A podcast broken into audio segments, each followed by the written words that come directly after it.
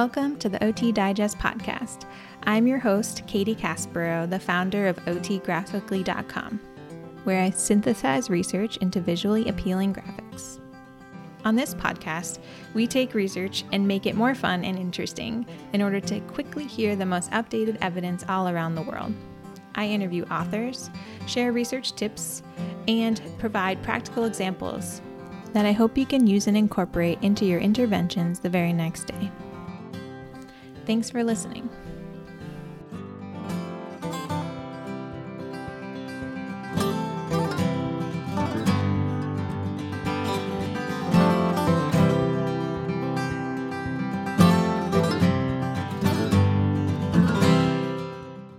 Hello, everyone. Welcome to the OT Digest podcast. My name is Katie Caspero. Today we have Dr. Aaron Dallman here. He is a assistant professor of occupational therapy at Rutgers University, and he graduated with his PhD in occupational science at UNC Chapel Hill. So we're so excited to have him to talk about neurodiverse affirming practices and his new article that came out in OJOT. Uh, so I'm so excited about this topic. Um, Aaron, do you want to introduce yourself a little bit more?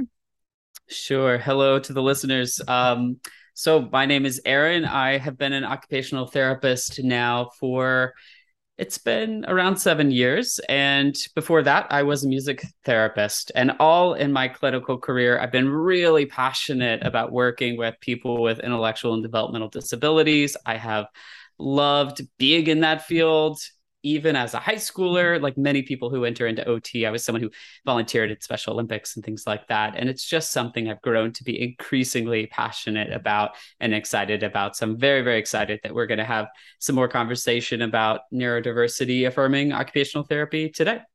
Awesome. Thank you so much. Um, so, one thing I love to ask is what's a favorite occupation that you like to do for fun?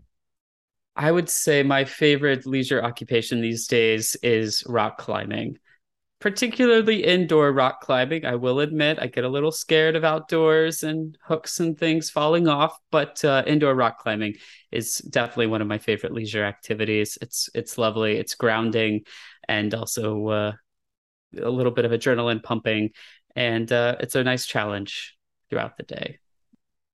I love that. I, indoor rock climbing is just as hard. I've seen people hanging from the ceiling doing that. So it's no joke sometimes. yeah, that's what I love to do. I love to be inverted. Uh, it just, it's a, a fun challenge. We don't get that in our days, right? We don't get those opportunities to really activate that vestibular system and proprioceptive system through climbing and and using muscles in really different ways. And I think it's a nice challenge. Oh, neat. I never thought of it like that. Uh, so, can you tell us a little bit about your most recent article? And was it your dissertation? It was not. Okay. I didn't think so. Okay. So, can you talk about the article uh, Neurodiversity Affirming Practices Are a Moral Imperative for Occupational Therapy, which is a very strong title. It caught my attention right away. That's that's the goal. Make a nice strong title and hopefully the article follows with decent content, but a strong title. It's really the key this it was an interesting article uh, for me and my my co-authors um, because it really started off the first round of the article was actually published in ot practice. And it it got started because we were I was talking with Katie, who is an occupational therapist, a PEDS OT. I have a tremendous amount of respect for, and she's really trying to work towards embedding these kinds of neurodiversity affirming practices in her own occupational therapy practice. And it's something that I've been striving for as well. And as Katie and I were talking, we were sort of coaching each other each other through what do these practices look like? How do we as occupational therapists do this kind of work? And what became exceptionally clear for us is that there's not a lot of guidance out there about what this looks like or how to do this. We know that people have been critiquing oftentimes very behavioral practices or practices that seem to not be aligned with this neurodiversity affirming perspective, but it really wasn't clear what this was and, and how practitioners could start to incorporate these principles. And moreover, I think it was especially difficult for occupational therapists who some of our history, in fact, was came out of this behaviorist tradition. So to really take a step back and to reflect on our own practices was an important step for both of us. And it was something that really motivated us as we were thinking about the article and thinking about what did we need to say. And the first thing we felt very confident we wanted to say is right there in the title that we shouldn't just brush this off.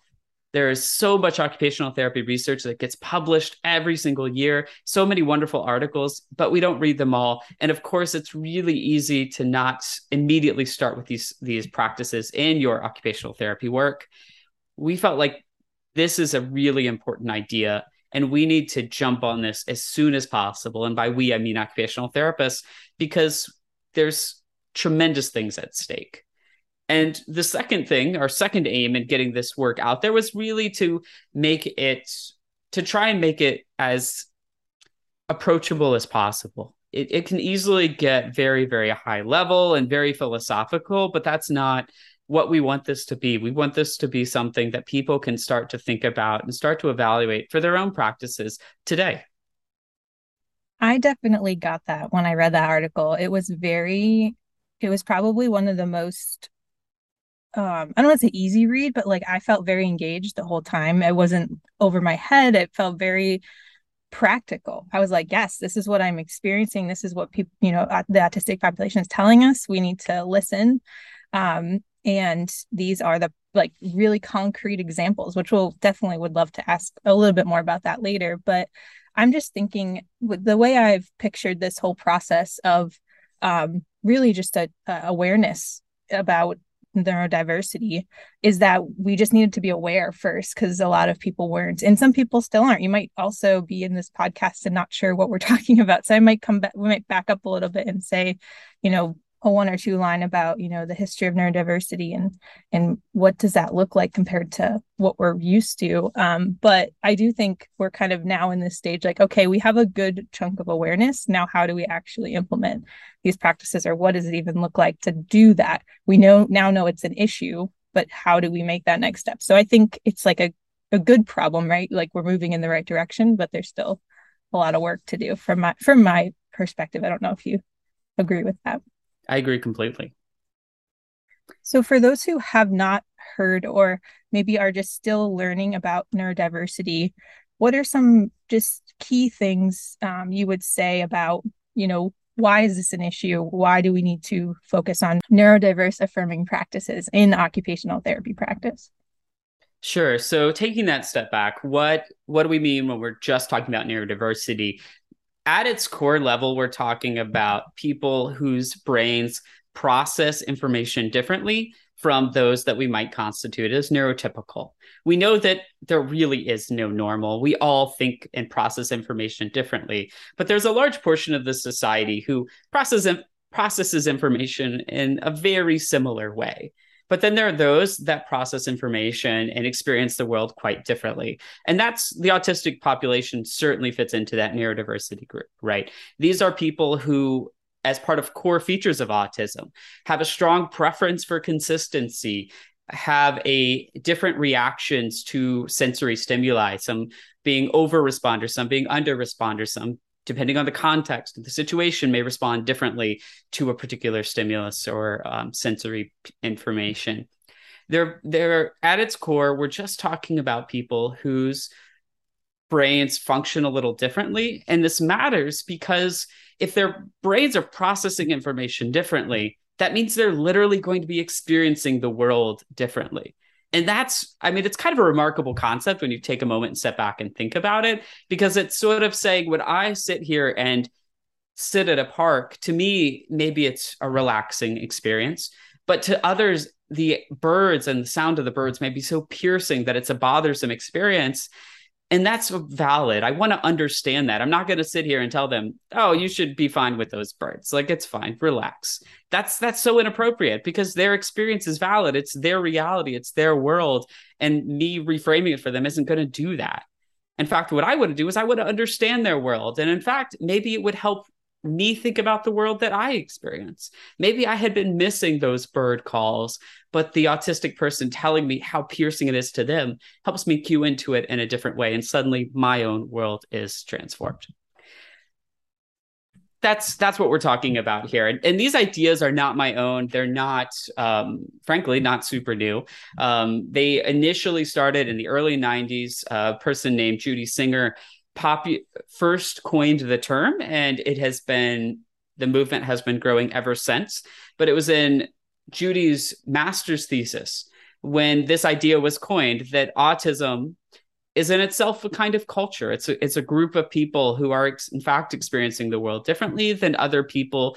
And what we don't want to do is to try and stifle that culture, that experience, that way of being in favor of saying that you should all act like you're neurotypical. Yeah, absolutely. And, and there's one thing I want to I want to address because it, it's you use the term and I've used the term and we both said the word autistic as opposed to person with autism. And there are probably some listeners here who grew up. I know when I was in school, I was taught dis, uh, person first language, person with autism, a person with cerebral palsy. But I want everyone to know why I'm using the word autistic and using this disability first language. And that's because I've talked to autistic people, autistic self advocates, who have said, I love being autistic. If you were to take that away from me, I wouldn't be who I am now. And so it's a core feature of who I am. It's a core, it's a core feature. And so because of that, I want to be autistic. I'm not a person with autism. I don't want the autism to feel like a problem or an accessory that's an issue with me. It's a core part of who I am, and I'm excited about that. And because of that, and because of many self advocates I've talked to and I've seen in the literature, that's why I've used uh, the disability first language autistic in in this conversation as well as in the paper. Yes, thank you for saying that. That's not something that I uh, said originally. I appreciate you uh, going through that too. Um, one thing that I saw in your article that I have not seen anywhere else was the combination of our ethical mandates for occupational therapy with neurodiversity affirming practices and how that connects, which I think is really an important piece that I hadn't really seen spelled out so could you maybe give a few examples? Um, I can pull out some in the article too, but you know, what are some of those practices that as an ethical mandate we are supposed to as OTs participate in and, and it's an imperative? Yeah, I think that's a really important point that at, as you look at the OT practice for the United States, as well as every other um, practice legislation for uh, folks outside of the United States, almost every practice that I've seen, occupational therapy guidelines, includes in it principles of beneficence, malfeasance. We have to do good. We have to be helping our clients and supporting their health and well being. And more important, not more importantly, but equally as important, we also need to not be doing harm. We can't be harming our clients, causing them to have decreased well being and health as a result of our treatment. And that's, that's an a moral issue, it's an ethical issue, and it's a legal issue. It's something that is mandated to us as registered and licensed occupational therapists within the United States. And so it's something we have to continue to reflect on. If we think of ourselves as uh, an emergent field, which all of healthcare is, we're all practitioners and we're all figuring this out as we go. It's our job to then evaluate what are those best practices and what practices might we have been doing that have been harmful not too long ago many a i'm not not many occupational therapists but psychologists and some still today used electric shock as a way to decrease behaviors. And it worked. Sure enough if you shock people it, it in fact works. Um, but many have decided that is not the right treatment approach and in fact that might be unethical. So this kind of continued reflective practice is i think essential for occupational therapists. And as we were looking into the literature what we found is that many autistics have talked about the harm that has come from behaviorist practices. They've talked about having symptoms of PTSD and trauma and depression and anxiety because behaviorist practices have told them that their way of being is not okay. And that to me is doing harm. That is, we are not helping clients. We are actively hurting them if we start to utilize those practices. And that's exceptionally problematic for us. And that's really where the moral imperative comes in. When we start to talk to autistics and we're hearing that our treatments are not helping them to participate in meaningful occupations, but in fact are hurting them, that's the moment we have to step back and we have to reflect and we have to change. And that's where I think these neurodiversity affirming practices are going to be a way forward for us as occupational therapists. And I think it's the the momentum we need to continue to develop best treatments for for autistic individuals. Yeah, absolutely. And as a kind of example, I noticed you had talked about a therapeutic goal that would reduce neurodiverse behaviors that could be a harmful thing. Um, I thought that was a really good, a good wake up call uh, for many of us that our goals can actually be harmful depending on how we're framing them.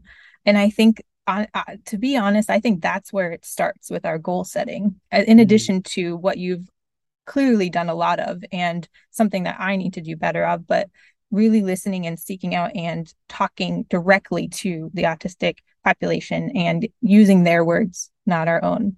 You know, even the fact that it's just us, I'm like reflecting, maybe we should have had somebody who was from the autistic population join us. You know, that next step could have been neurodiversity affirming practice. So, could you talk a little bit about how a therapeutic goal for reducing neurodiverse behavior is an example of that and how that could be um, you know not supporting someone's well-being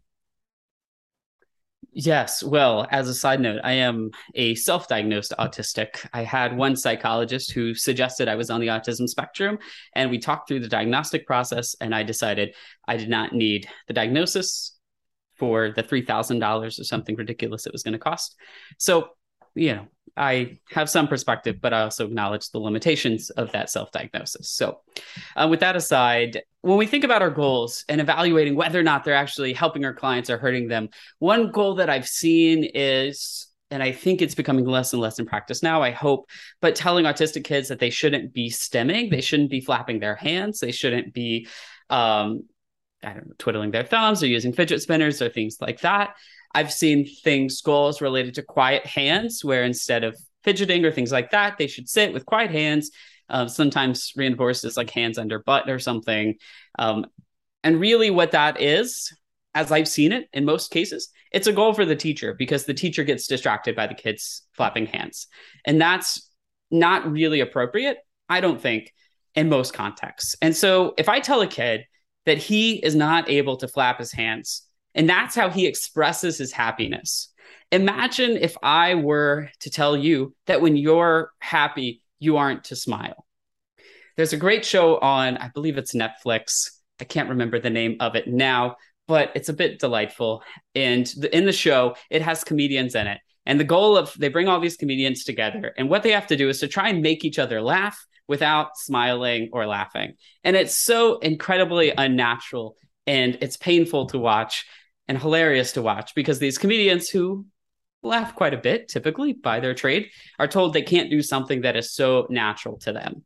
And the show, of course, is quite short. I don't know. The whole series is maybe 12 hours in total where these comedians are told not to laugh. Now imagine that is your life. You're told for eight hours every day in school, you're not allowed to smile or be happy or to, if you're feeling anxious, oh, you shouldn't express that anxiety in whatever way that looks. That that truly can be harmful. And what you find is when you talk to autistic people and they have these kinds of goals, not only does it worsen their anxiety when they can't sort of express themselves the way they might want to, but also it means that they're distracted because instead of paying attention to this is the class this is what i should be paying attention to in school or my friends or whatever. I'm now paying attention to i shouldn't be flapping my hands or i shouldn't be rocking back and forth or bouncing or whatever the repetitive behavior is that the team has decided is not appropriate in that context. Now i have also talked to autistic people who have had a desire to stop some of their repetitive behaviors. They've acknowledged that it gets in the way of meetings and things, or it in itself can become distracting to them, or they want an additional self regulation tool. That to me is a very different thing. That's a that's a whole different construct because we're giving that agency back to the autistic person, but we're still enabling them to express themselves however they would like to.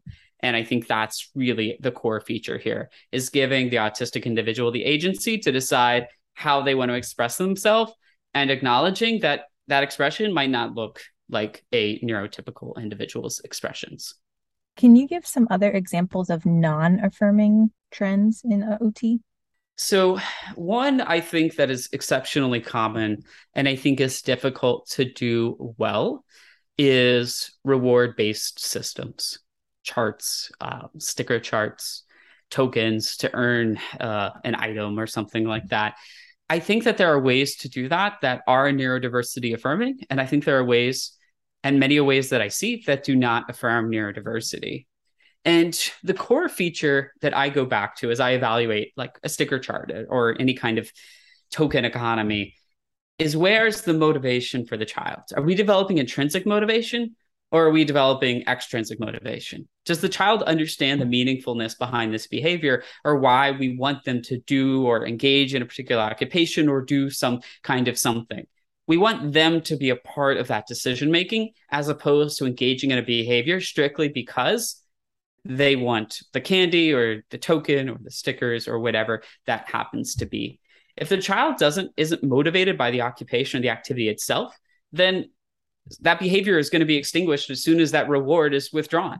As soon as they are home and there's no longer the sticker system or the sticker system fails and you're out of stickers, or they go off and transition outside of high school or college, whatever that looks like, when that reward is removed, the, the behavior suddenly is gone.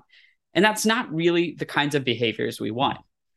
I mean, this is a, maybe a really simplistic example, but I I mean, I'm not someone who particularly enjoys brushing my teeth. I think it's very uncomfortable. I'm, I'm very unhappy with it. But because I understand about the importance of dental hygiene, that's why I engage in that kind of behavior. Helping our clients understand the importance of whatever the occupation is, whatever the skill is that we're going for, that's really a much more important skill. That's really much more relevant. So I think that sticker charts, any kind of token economies can can often be non-neurodiversity affirming, particularly in the case where the therapist or the educator is the sole member setting the goal, setting the desired output, and where there's not an emphasis on the meaning behind that output, where that is missing, that that can truly miss out.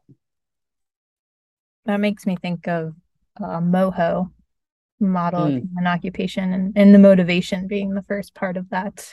Um, just as you were as you were talking, um, yeah, and you know, mo- thinking about what motivates us, and yeah, maybe externally motivations happen you know and and they'll support it a goal but i could see that you know as soon as that leaves that's just not translatable or generalizable to different contexts. So that makes total total sense. And um, i think thinking longer term is helpful in those situations.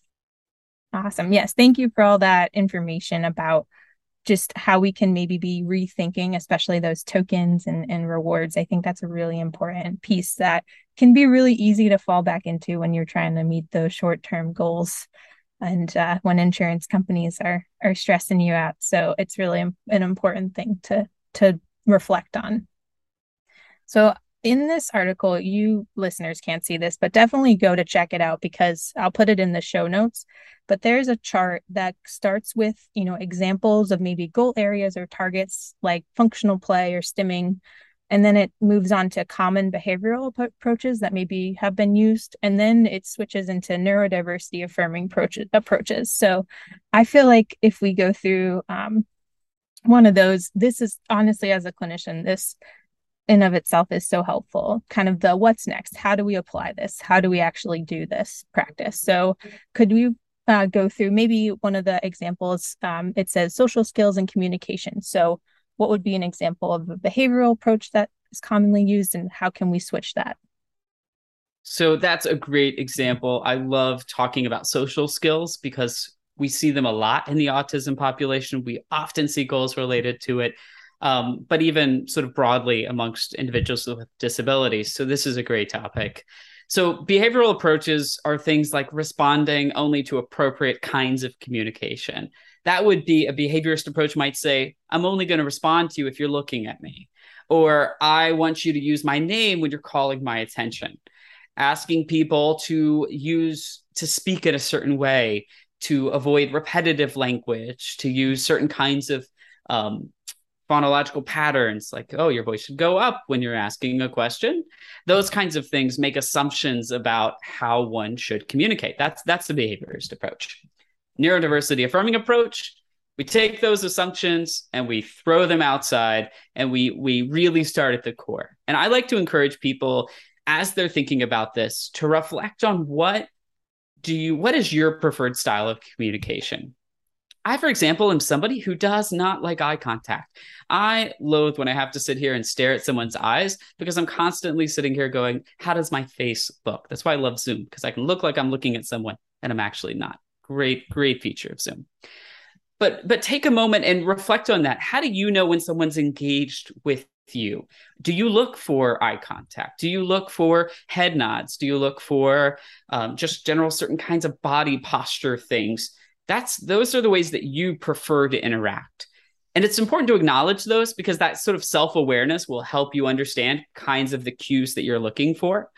And then the next step is to reevaluate them and to say, what are the other ways somebody might be communicating and socializing with me? So, of course, eye contact is one way you can indicate that you're paying attention but also looking to the ground is another way that you can indicate attention and in fact responding to a question that's been given to you is the best way of eh, communicating that you're actually paying attention. How many of us have had someone nod their head along staring at us with a blank stare not listening to a word we've said because you know they've got something else in their mind lunch dinner. I understand it. So allow yourself to reflect on your own communication style evaluate the different ways that other people might be communicating and to recognize that some of those are going to be uncomfortable for you. It may be uncomfortable for you when somebody uses repetitive movements or stereotypical speech patterns to communicate that they're feeling happy or excited. That might not feel real to you, even though it is that person's way of expressing themselves. So, a neurodiversity affirming approach, I, I want to know that this person has a way of communicating that they understand how they're communicating, that they have a way to express their happiness, their joy, their excitement, and most importantly, that their parents, family, friends, caregivers, whoever's in this kiddo's or adult's life space will understand this communication style as well. So I really want to work with family members, teachers, parents, fellow kids, friends, classmates to understand hey, when Johnny is flapping his arms. This is what this is what he might be feeling. This is why he might be doing that. And that's kind of like when you smile. That's how that's how you communicate this particular feeling or emotion or uh, experience. Helping everyone in the interaction understand what's going on so those social skills do exactly what social skills are supposed to do.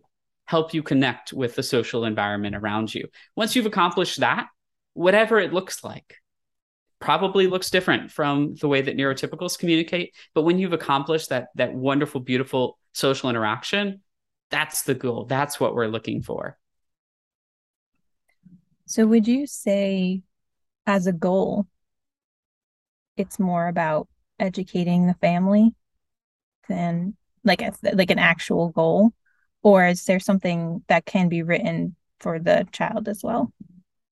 Certainly parent education goals, um, parents voicing uh, understanding about how a child communicates four or five emotions is a great a great starting place. I think there are goals for the child themselves. Um, giving a child helping a child explore different ways of communicating those emotions i think is very very appropriate i also acknowledge that social experiences are dyadic or triadic or transactional that, that social experiences aren't just it's not just that we in a neurotypical world need to just suddenly do everything different to understand autistic people. That's true. That's absolutely true. But autistic people also have work on their hands as well. They also need to understand neurotypical communication styles. So i don't necessarily want to tell them that they can't flap their hands but i also want them to understand that sometimes people might misread that. And so maybe if they're verbal or if they use communication devices or we we we're going to explore different ways for them to express that to other people and maybe we are going to work on a smile but they're going to know why they're smiling. They're going to know why it's important, why it isn't. And they're also going to know that they're going to find it tiring. And so you might use that smile in a job interview, but then you might not if you're just hanging out with friends. Those are the, the different nuance. Really, I mean, it's it's all nuance. There's not going to be a clear answer here about, you know, this is bad, this is good. But let's center the autistic person and their experiences in in the process. Yeah, that makes sense. Thank you. Yeah. So, for those of us that are clinicians listening, besides what you've already shared, Aaron, what else would you want them to know, or what's kind of the key key points that you want to make sure they take away? The biggest idea that I want the listeners to walk away with is sometimes when you hear this kind of approach, it can feel very accusatory. It can feel like, wait, I'm doing something wrong. This this guy is saying that this person's saying that I've been doing uh, terrible OT, and that is not at all the mission here.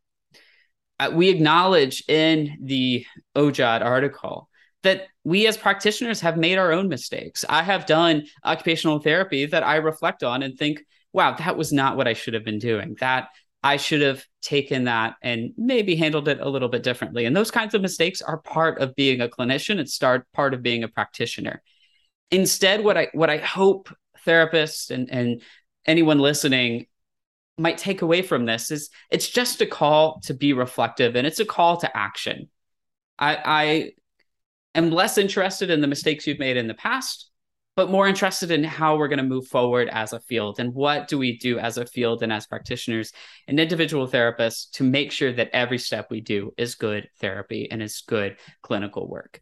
And I think if you take that idea forward and think about the autistic perspective, and these neurodiversity affirming ideas, you are going to be an amazing OT and you're going to be a fantastic fantastic ally with autistic people. And I think that is just so wonderfully exciting. And that's my emotion. It's it's just excitement to see more and more OTs start to embed these practices. And to that tune, you're gonna find yourself, even as you read the article and you think about it and you feel like you have a good sense, you'll make a mistake or two. I've done it. I've had it had a reaction. I think, oh, where I've, I did a session and then I thought, wait a minute, that was a little too behaviorist. What, how was I embedding intrinsic motivation in the session? And those kinds of mistakes and experiences are going to happen. This is not a perfect process. It's just a reflective process. And once you're doing that, it's, uh, there's a lot of potential here. And what I hear you saying, and what I think was most helpful is the key is to reflect and take that space to step back. I think so. I think it so. Can, it can feel like, you know, well, at least for me, this isn't everybody else's experience, but kind of want to throw everything away and just stop doing therapy, you know, but that's not the yes. answer either. So, no. no. Um, how do you lean into that? And um, I think that is such a process of of developing and your clinical reasoning and your clinical practice and you know you don't you only know what you know and then when you know better you do better i think maya angelou said that so Absolutely right. And it's a little by little. We don't have to throw everything away. You can keep your sessions that you have planned for tomorrow exactly the same. Just maybe think about changing one thing to support intrinsic motivation, or maybe you're going to rethink how you're addressing this goal. Maybe just incorporating a little bit more consultation with the teacher to talk about some of why these behaviors might be what they are. Those kinds of any step forward is progress. That's momentum. That's what we need. And one other one other thing I think that's worth mentioning now at the start and at the end here is that what we we talk about in the article and we are we are firm believers in this is that we've created some principles here that we think are neurodiversity affirming practice. We think these are tenets that that qualities of what neurodiversity affirming occupational therapy is. But this list is and what we've talked about it's going to change. And we've probably made mistakes. And there might be wonderful autistic people who listen to the podcast and are like, that's not right. And that's exactly the kind of dialogue we want. We want that kind of critique. Let's come up with a better list. Let's let's define these practices more and more clearly. And uh and then hey, maybe in a few weeks we'll uh, or a couple of years we'll throw out our, our article because there'll be something better. That's the kind of dialogue that really is at the core of these kinds of practices, and that's the kind of dialogue I think it's going to really make us as occupational therapists even better. Well, I feel like that's a great place to end it. Thank you so much, Aaron. I really appreciate just all the work that has gone into this, as well as your co authors. Uh, this is really just came at a great time from when many people have a lot of questions about this and is very um, practical and and helpful for us implementing things and helps give us a little bit of guidance. So thank you for that. We really, as an OT community, appreciate that. Of course. And to any of the listeners, um, to you, Katie, if you have questions that arise, I want you to feel that I am accessible. Everyone can can reach me. My email is a.dallman at rutgers.edu. We can include it in the notes here. Um, please reach out if you have questions. And, and thanks for the opportunity to chat. Thanks so much. And thanks everybody for listening.